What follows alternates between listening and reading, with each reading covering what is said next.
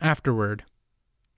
From Toxic Masculinity to Peaceful Communities by Sara Wenger Shenk. What an achievement! This chorus of male voices represents, in my mind, a breakthrough moment for Mennonite men in particular. Provoking an urgently needed conversation about what it takes to form and be peaceful men. At times I wept with the beauty, vulnerability, and honesty of the stories shared. Several chapters felt lacking or a bit overdone, with a lot of variance in the depth and style with which the writers addressed a given topic. But it is a rare and precious gift to have the opportunity to listen to so many diverse and yet ultimately harmonious voices describing their experience of what it's like to grow up as boys in North America. The breakthrough moments in their personal journeys and their call to us all to attend to the intentional communal formation required to nurture healthy masculinity.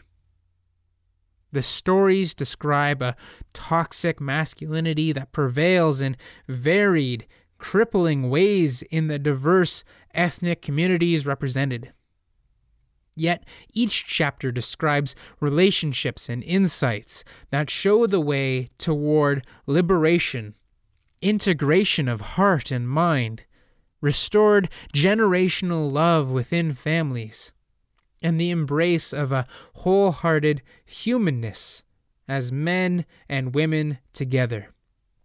And what is perhaps most exhilarating is that despite the vast array of different culturally constructed masculinities and social locations described by the authors, there is a swelling resonance that gathers force throughout the chapters as the attractiveness of healthy masculinity comes into clearer focus and finds deep rooting in rich communitarian, spiritual, and theological soil. Most mornings, I receive an electronic newsletter entitled Higher Ed Hot Topics. It addresses all sorts of live topics on college and university campuses.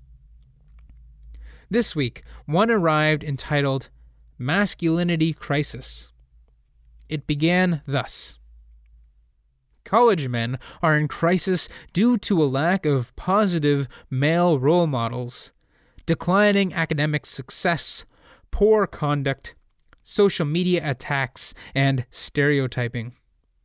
To overcome those obstacles, ensure your institution provides strategies and programs that make men feel valued, safe, a sense of belonging and supported through their educational experience. While all identities, male and female, are socially constructed, from study I've done over the years, I've long assumed that male identities, particularly men's involvement as fathers in the lives of children and partners in parenting, are relatively fragile and require, in general, more cultural reinforcement than do female roles. There is the elemental reality that women's bodies are designed to bear and suckle children, which gives women a biologically rooted meaning and tangible function in life that men lack. The father child bond is more physically removed and less obvious. The father involved family is an achievement of culture and requires mentoring, encouragement, and cultural reinforcement.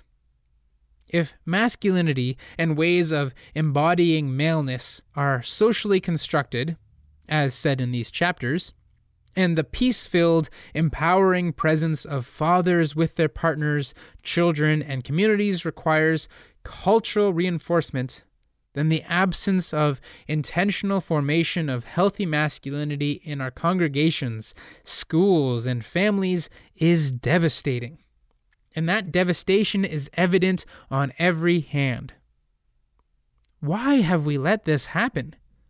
Why does even talking about these topics tend to set off landmines? This is far too complex a social reality to get into with any adequacy here. But given the overwhelming toxicity of so much of North American assumptions about maleness and how women and people of color in particular have experienced the oppressive and systemic burden of domineering white men, we must learn to talk about it respectfully and openly.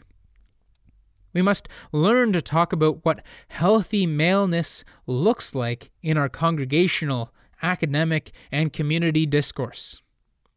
Descriptions of systemic problems associated with patriarchy and male dominated institutions abound in our educated circles. Systemic analyses of power provide important lenses for critical analysis, self awareness, and reform. Yet, sweeping condemnations of male leadership and men in general don't name the heart of the matter, in my view, and too often leave us impoverished and weakened as communities of real people. Rather than a simplistic tendency to stereotype maleness itself as the problem, how might we as communities of faith become more intentional with what is required to form peaceful men? How might we love men and invite them to do their personal work and practice life giving ways of being male? In partnership with women. I deeply appreciated the acknowledgement by David Evans of the deep inner misery of men. And the bell hooks observation he notes that to create loving men, we must love males. This isn't about loving men for living up to what Hooks calls sexist defined notions of male identity. It is all about helping men see, as Hugo Saucedo and other authors in this book describe so powerfully, that whatever culturally defined notions of male dominance or control are prominent in a particular community, they become a prison that traps men in crippling ways. With the difficult work of recovery over many years, restoration is possible. As beautifully described by Harry Lafond, restoration of the life giving identity of the father role and the knowledge that being a father is precious, with gifts and responsibilities from the Creator to ensure the well being of generations to follow. It is urgent that we learn to talk with each other about what it means to be healthy humans, as men and as women not pushing and shoving and counter oppressive moves.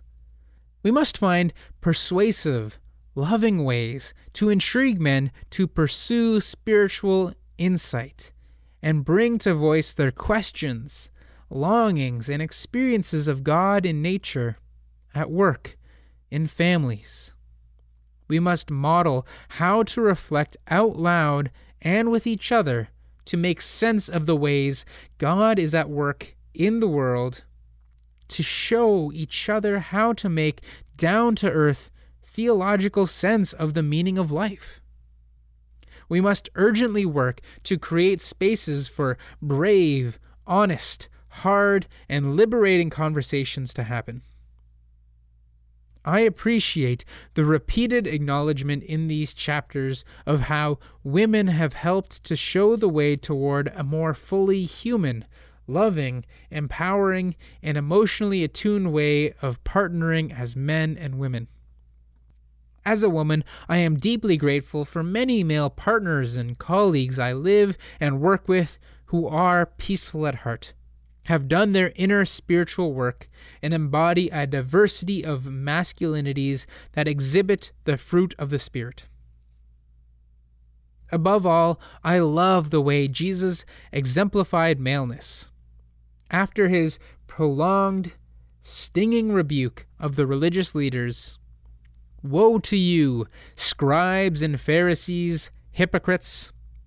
He speaks with powerful love for those he has just denounced. Jerusalem, Jerusalem, the city that kills the prophets and stones those who are sent to it. How often have I desired to gather your children together as a hen gathers her brood under her wings, and you were not willing.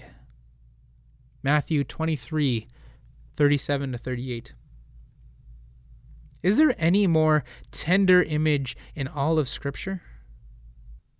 I give thanks for this volume, hoping it makes us all men and women more willing to do what personal and spiritually grounded group work we need to do to better prepare for wholehearted partnership, so we will all, as John Powell writes, more fully discover our role in creating safe, humane, and peaceful communities.